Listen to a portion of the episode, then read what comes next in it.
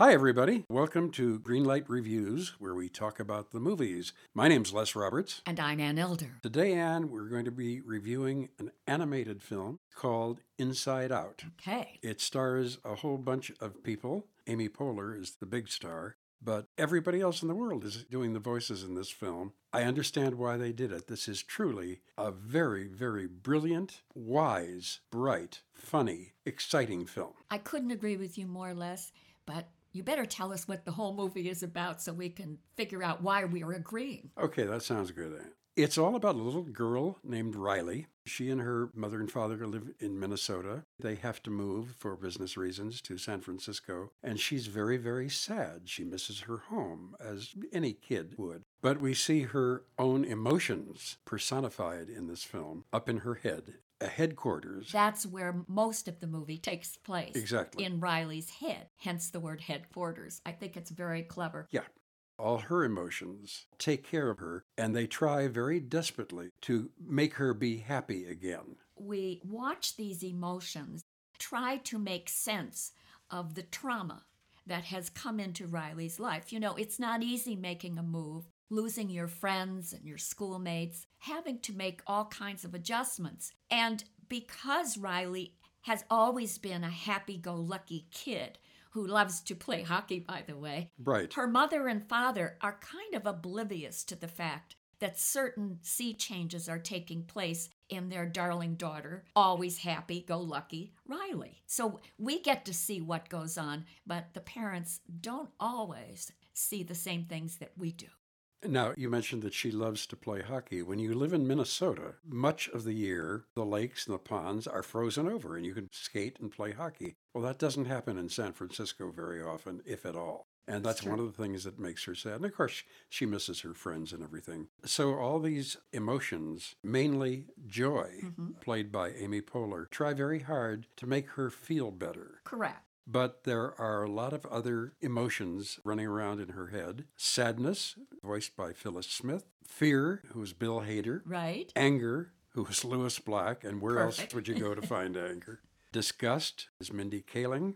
The mother is played by Diane Lane, and the father by Kyle MacLachlan. The one who forgets all the time is Paula Poundstone. So there are a lot of really talented people doing the voices here. And I have to tell you that after a while, you forget you're watching animation. These were real I can't say they were people. Well, they're personifications of emotion. Sure, absolutely. I'm always surprised, Les, by the complexity of Pixar films. I mean, we've seen their work, the geniuses behind films like Toy Story and Monsters, Inc. and Up. They deal with very interesting subjects like the loss of one's childhood, even when you're still a child. Back in the day, when you and I were going to see animated movies, we were drawn to the fantastical world of Disney, where we didn't deal with such complex grown up issues. Absolutely. I think that Pixar does a splendid job of appealing to both children and adults by taking on such, again, complex concepts.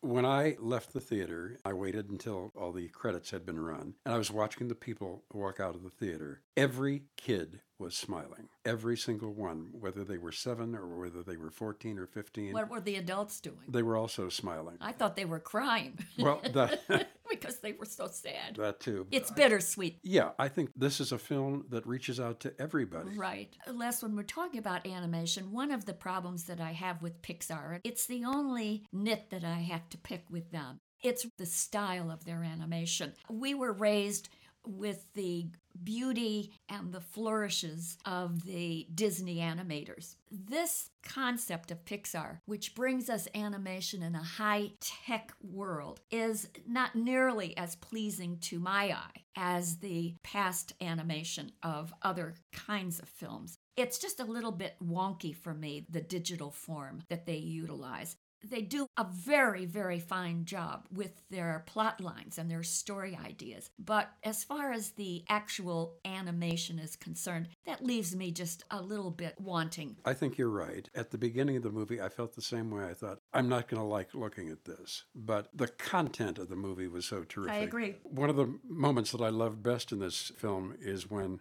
joy and sadness wind up in Cloud Town. Right. They do something wrong, they run away, and there are two cops about to chase them until one cop says to the other, Forget it, Jake. It's Cloud Town. it made me laugh out loud.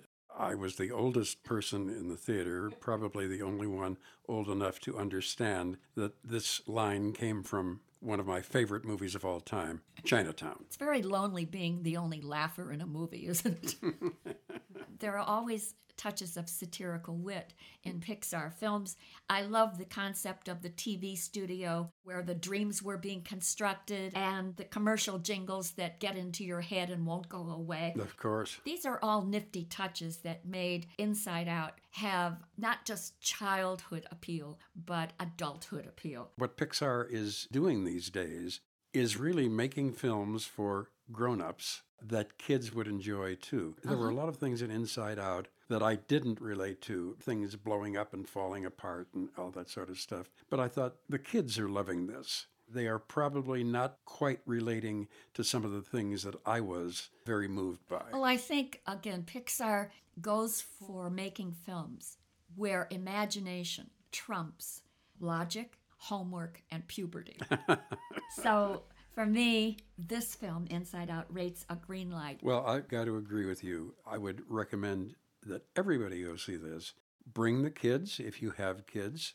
Go without the kids if you want to. It's just a lot to think about and very, very entertaining. So I am joining you, Ann, in giving Inside Out a green light. Good. So that's two green lights for Inside Out. I love it when we agree. Absolutely. Well, we're going to be back to review another movie very, very soon. I hope you'll join us then. Until then, I'm Les Roberts. I'm Ann Elder. And Greenlight Reviews is hoping that you're going to have a great time the next time we run into you at the movies. You've watched them in unforgettable adventures, love affairs, and tragedies. Now it's time to hear their own remarkable stories. From the makers of Death of a Rock Star and Death of a Sports Star this is Death Ready.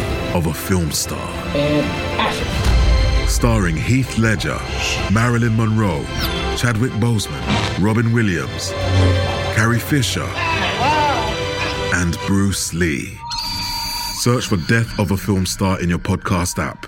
You've seen them tell stories. Now it's time to tell theirs.